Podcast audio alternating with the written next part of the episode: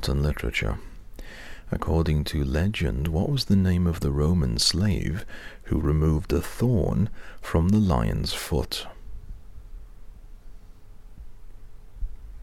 Androcles.